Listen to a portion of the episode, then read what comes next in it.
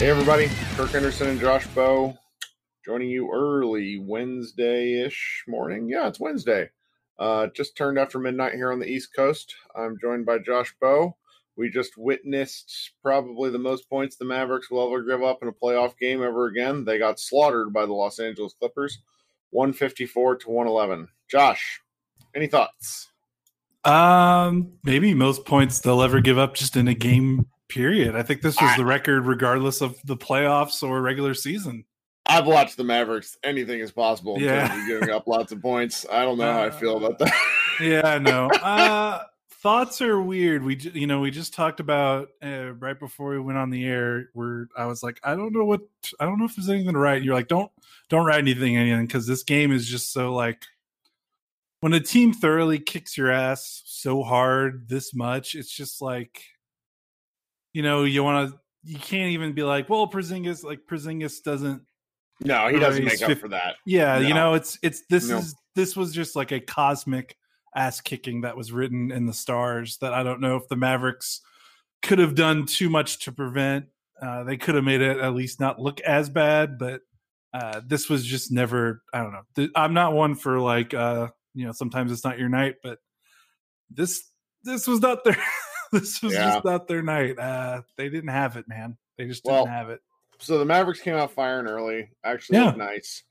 I was really worried about the uh, the Tim Hardaway effect because he hit some early shots, which sometimes makes him turn into Tim Hardaway that we don't like watching. Mm-hmm. Uh, but then essentially what happened was Kawhi Leonard um, turned into like Megatron and just started like just barreling down the lane. There's an incredible clip put out by the the guy Patrick who runs the Ringer Social where you just watch him shoving uh Dorian out of the way with his off arm. And I'm not talking like blatant, but it's it's a clear offensive foul, but I do understand why the refs don't call it because it's like a two inch movement by Kawhi. And each time whoever's guarding him, I'm pretty sure it's Dorian, just goes flying. And then the guy lays it in. So he had like a ton of points in the first quarter. And so by the time that first quarter was over and it was 22 to 41, it felt done then. Yes, it did. Uh, I believe the Clippers, the huge run, they were it was twenty four to two in four minutes and three seconds. And my lord, it is. I mean, I know we're in this crazy offensive era in the NBA, but it is hard to score twenty four points in an NBA game in four minutes. Like that is a lot of points in not a lot of time. Uh, and the Clippers did it, and they did it in a playoff game, and uh, it was very much a like we're sick of this shit game. I think from Mhm. the Clippers, uh, it felt very obvious that they were not amused watching highlights of Luka walking in the locker room and getting water sprayed over him like the Mavericks just won a championship. Yeah. Uh, they're they're I, you could tell they were just pissed off about that. And every we can talk about how weird the energy they give off is because they kind of act like uh, you know they act they don't really act like a team that's been here before, but whatever they're good they're talented and the mavericks at full strength still have an uphill challenge against this team uh, so without Kristaps, without Dwight Powell, without Jalen Brunson, uh, with Luka on a bad ankle, it's just like Game Four was. It just kind of further emphasizes how magical Game Four was and how historic of Lu- uh, Luka's performance was.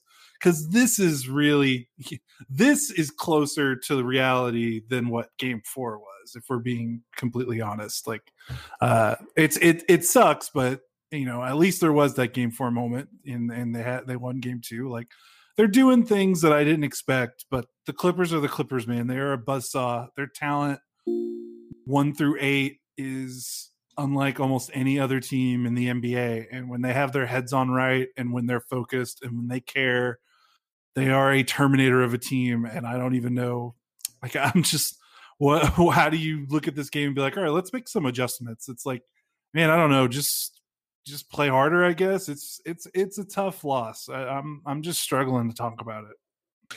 Well, between you and me, um, our our podcasting ho- uh, host just punted me. So much like the the Dallas Mavericks offense, I, I uh, our podcast things seem to fail. So can you hear me? Just checking. Yeah, I can hear you.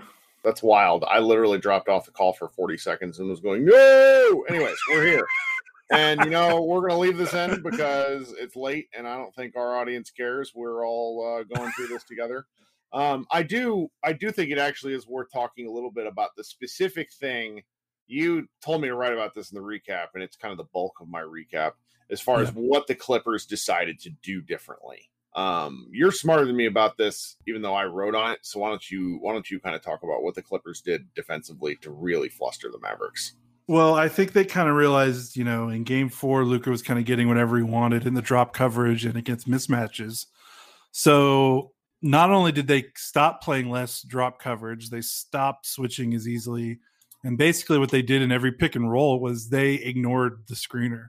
I mean, when you think about the Mavericks and their what you know fuels their offense, it's Luka in the pick and roll. It's Luka in the pick and roll with Dwight Powell and Kristaps Porzingis, and and spacing the floor with shooters. You have Dwight Powell setting the screen and Kristaps, you know, thirty feet from the rim, and and Tim Hardaway Jr. in the corner and Dorian Finney-Smith the other corner. Like it, you know, Dwight Powell, you know, going downhill and, and Luka being crafty, like that is when they're clicking. And when you take away Kristaps and you take away Dwight Powell and you got Maxi Kleber, uh, who, you know, God bless him, he's trying and he's going he's going through some shit, man. He's not having a great series, but he is still, you know, giving effort. But he is not a guy that the Clippers care about when he is setting a screen, whether he's rolling or whether he's popping. Because if he's popping, they could care less if he's shooting threes with how he's shooting threes in this series. And rolling, he's just not as he's gotten better from his rookie season, but he is he is nowhere near a Dwight Powell or even a Porzingis in terms of the presence and the timing and uh, the command he deserves. Uh, rolling down the rim. So basically, you know, Luka's getting a screen set for him, and the, and whoever's guarding the screener is jumping out. It's not a switch; it's more it's it's a really hard show. Uh, and then he's letting the defender who's getting screened, you know, get back into the play. And this entire time, they don't care. You know, I, there's some help defense shaded towards the towards Maxi or ever setting the screen, but to be, be honest, they don't care. They, you know, as long as Luka is not getting an easy pass, an easy pass to someone in a good position or easy shot, like what does it matter? This Mavericks team doesn't have enough guys that can hurt you when you play that kind of defense. Um, mm-hmm. You know, despite how good Trey Burke and Seth Curry have been. So yeah, like when the pick and roll is your engine and half of that engine is gone basically when you don't have the, the deadly screeners and Kristaps and Dwight Powell. It's hard. It puts a lot on Luka to kind of just create something out of nothing. And when he has a bum ankle, that's really hard for him. I, a lot of bodies in the lane. Yeah, I, I, think the the thing, you know, and, and ah, gosh, there's this guy. Um, I think his name's Justin Russo. Fly by night is uh is his Twitter handle, and he was sharing some of these statistics uh, following game four. And the guy who's actually really stonewalled Luka is uh, Zubac. yeah.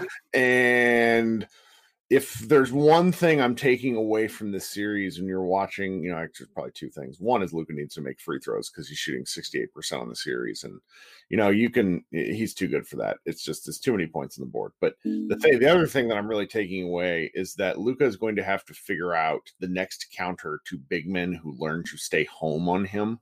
Mm-hmm. Um, because I think that's going to be the next read because he's not a guy with with with hyper athleticism. He he gets away with ball fakes and a lot of side steps and really kind of uh, crafty and power maneuvers. But what do you do when a guy who's six inches taller than you simply puts his hands up in the air? Um, Boban Marjanovic could also learn to put his hands up in the air, but that's a story for a different day. Uh, uh, Zubac just stood there a lot of the times, and Luka, to his credit, didn't force up many shots which is, I suppose, a good thing. But it essentially was the the end to a lot of possessions where he'd have to either pass out, get the ball back, and reset. And I don't really remember them making that many off of that. And I, I think that's going to be that. That was really what the Clippers realized. In addition to you know blitzing him, it was essentially holding their ground with bigger guys, and it worked. And luka's going to have to figure something out. He had his floater game going early but he he sort of went away from that to an extent because they're you know later in the in the first and second quarters when he's running pick and rolls with Boban, the lane's so clogged he doesn't really have that option. Um, felt like very 90s ish basketball for a moment there with him. So that was that's kind of the thing that I that that I, I I'm taking away as far as there's very little that I really want Luka to improve, but I do think that that's going to stand out on tape to where if you just tell you're big, you're Rudy Gobert, you're you're uh, any sort of you know tall defensive big, don't bite on his fake. We'll live with it. Just put your hands up. And yeah. I'm I'm very curious to see what he develops, and he will. He's he's too smart to figure this out. I mean, you know, I mean, does, does that make sense? Kind of rambling. Yeah, no, you're you're right. And then another counter to that though is him becoming a better three point shooter because yeah. then he can step into those threes off the pick and roll a lot better, you know, a lot easier a lot more confidently. Uh, if the big is just going to be like, all right, I'm going to meet you at the rim. Well, he'll walk into that. He'll walk into that three, and then uh, that that will help, and it will get guys to be more fearful of him out at the three point line. I mean, they already kind of are. They they guard him like he's a good three point shooter, but but but that will help if he's a good three point shooter. That'll help loosen things yeah. up a bit. Yeah, I mean, past that, the rest of the Mavericks, you know, like like Seth Curry was a complete non-factor, negative twenty seven, which was shocking compared to how good he's been in the first game. Uh, yep. You know, Delon Wright got some burn, and we were reminded almost immediately of why he he hasn't gotten burn and in my opinion, why I think the Mavericks will look to move him. He just he's playing like a guy with the yips, uh, just completely unaware of the things he's supposed to do. I've gone from being frustrated to feeling bad. Like it's yeah. painful watching this guy play basketball. He looks lost. Yeah. Um, and, and, you know the the rest of the starters, like you know, Dorian Finney-Smith and Maxi Kleber shot five of ten from three. You know, they grabbed ten boards between the two of them. They played pretty good defense you know, Dorian had some really crushing turnovers whenever they're trying to get back in the game early. Um, but I, I just taking the long view, I'm having a hard time. You know, earlier in the year, I was so pissed at these guys over every little thing. and now I'm just like, these are undrafted guys. These are guys that are playing, you know, it's like what we talked about. They're they're playing probably two spots up in the rotation compared to where they're best suited. So what do mm. you do about that? Yeah, I don't know. Yeah, and then you know, and they're playing, and that's two spots up when you have everyone healthy. And right. now someone's not healthy. Your second star is not healthy. Guess what? They're one or two more spots higher than that. So yeah. uh, that's just not a good. And it's kind of funny, like you know, the they weren't too terribly afraid of the shooters because they really were trying to stop Luka, and the Mavs starters outside of Luka hit their threes um, yeah. It just wasn't. It just wasn't enough. It just wasn't like the Clippers were like, okay, you'll get us once or twice here, but but we with the way we're we're gunning on offense, like you're gonna have to keep, you know, like it was just an unsustainable pace. Like the Mavericks yeah. shot thirty percent from three, but their starters, Kleber two of four, Finney Smith three of six, Burke two of three, Hardaway three of seven. Like that's good. That's like I would take that a lot of nights for the Maverick starters from from three, uh, considering where, where they can be uh, it just wasn't like it just wasn't enough to scare the Clippers into doing something different, you know. Like, mm-hmm. uh, and, and then the bench just didn't really have it. And we were talking the last game in Game Four. Remember how we were like, man, Trey Burke and Seth Curry are shooting like eighty percent combined yep. in this series, and it's like imagine if they shot 75%, which would still be otherworldly, but they would have lost like game four and maybe game two. Uh, and you kind of saw that, right? Like Trey Burke, 15 points on 11 shots, six of 11 shooting. That's still really, that's great for him, but it's not seven of eight shooting in 25. You know, like it's the margins the Mavericks are playing with, with the roster that they have, they're, they're razor thin. They almost have to pitch perfect games uh, to to to be to, to get a win, uh, and they were obviously they were obviously not perfect tonight. Well, you know, and before we get out of here, I do think we have to talk about the the thing that was really vexing everybody, and I wrote about it in the recap, and I'm probably going to get fired up again, but I'm just yeah, get fired up. I'm not fired up, so you can language language warning. I have to make this one explicit again, but I mean, tell me why the fuck I know who Kane Fitzgerald is. I don't know, man. Who are you? You're the asshole who threw LeBron James out of the only game he's ever been out of. You are the balding man with a terrible hairline who threw Kristaps Porzingis out of out of game one that effectively changed this series. You're the guy that threw Luka or uh, uh, uh, Rick Carlisle out of the game tonight when Rick Carlisle was right about your crew's bad refereeing decision on a coach's challenge. They lost control of this game when the game was up 30 points. There were six technical fouls handed out in this game, and it's all because this crew didn't know what it was doing. I am tired of knowing what referees' names are. I don't want to think about it. I don't want to be that guy. It's boring. It's not fun. The last few games I felt were called evenly. I felt most of this game was called evenly, but I still have to hear about who this asshole is once again. And I'm tired of it. I'm watching this thing right now where they don't have control of the game. Marcus Morris intentionally tried to hurt Luka Doncic. He should be held out of the next game or fined or something. And I'm watching the refs on slow motion watch him walk towards Luka and step on his ankle on purpose. And after the game, you know, by the time this gets published and this is going out there, this is going to be a thing in the NBA. There are bigger things happening in the world right now, okay? And so it's just a basketball game. And Doc Rivers is talking about, you know, social justice and Jacob Blake getting shot by the police. And you know, the fact that I'm having to talk about something like this, which makes me fired up, I should be more fired up about other things. But watching this happen on replay to Luka and watching the refs be unable to have any sort of control in this game means the NBA officials once again misunderstand what their role is and don't seem to understand the basic aspects of their job.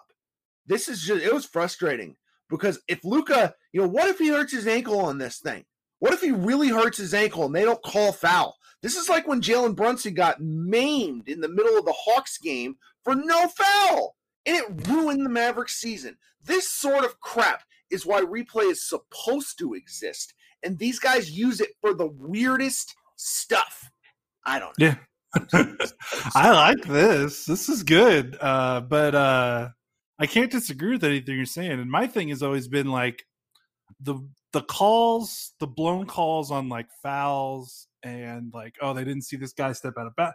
Like that's the stuff that like will piss me off. But I will eventually after the game be like, you know what? I get it. Like players miss shots, refs miss calls. Like that's human nature that they cannot call sure. perfect game and all that stuff. It's what you're talking about. Six technical fouls and then the Marcus Morris thing. Like there's six technical. The game was by 20 points. Like what are you doing? Right. Like it's the things that they have in their control that aren't bang bang, oh, I just missed this. It's the things that they're they're going out of their way to damper the enjoyment of watching the basketball game. And that's the whole point that's the whole point is we want to watch is it, it's an entertainment product we want to watch we want to watch the game. The nba wants to make money because we want to you know they make money when we're enjoying watching the game. So this by this weird by the you know trying to be by the book in terms of all this bull crap after the after the whistle shenanigan like just you know just get out of you know get out of the way you know get out of the way enough to where it's not a, a, a circus, but also that you're not actively uh, dampening the enjoyment of the game. It's just there's a balance there that that NBA officials just seem to be unable to grasp night in and night out. Like, man, six technical fouls in a game that's decided by 40 points, and one of those technical fouls not being on Marcus Morris is like, what are we doing here? You know, like. Uh, it's just it's too much and yeah you know the clippers are a little extra chirpy i get it you know the Mavericks are trying not to uh, be punked. Uh, it's very clear that they do not want to seem like a team that's going to get pushed around, but it's got to be a better way to go about it because it's not fun to watch. Yeah. I'm not enjoying watching a ref show in a 40 point game. Yeah. Well, you know, but I don't know. Other than that, how was your also like really firm hearty congratulations, the number two seed in the West Los Angeles Clippers for overcoming adversity and beating the number seven seed Dallas Mavericks. I, I, just I really want to issue that to them and their clown show. You know, just the what's going on. That sideline stuff. We, we really gotta have our own. It looked like jackasses. Like I don't know. That's probably too much. They're I, I, like like half their players. We're probably gonna sign Marcus Morris, and I'm gonna have to think about this crap. that would be such a that's such a Mavericks. It's the most right? Mavericks thing. Oh yeah, guy who guy who fucks you must sign him. Hey, at least he's a wing, and he's not. he's not like a six three guard or something that they've already got like eight of them. Uh, so I guess there's that. I don't know. Man, I'm yawning. This is not. This is not good. Oh no, Kirk! Did we lose Kirk? Hello, ladies and gentlemen. We are still recording, but I do not hear Kirk. We might have lost Kirk. Okay. Well, it looks like we have lost Kirk. Technical malfunction. Hey, the Mavericks malfunction. We malfunction. It happens. Uh, so we're just going to call this podcast again. The Mavericks uh, lose to the Clippers 154 111. Clippers shoot 63% from the field, 62.9% from three. An unbelievable shooting performance. The Mavericks just did not have it. Clippers responded after a devastating game four loss. We'll see what the Mavericks have to respond game six. That is Thursday night. Kirk and I will be back again, and we will either be excitedly talking about a game seven or we will start uh, dissecting the Maverick season uh, and what an exciting season it is, no matter what happens on Thursday night. So let's get out of here. Uh, for for Kirk, this is Josh. Mavs Moneyball After Dark. Mavericks lose game five to the Clippers. We'll be back Thursday night.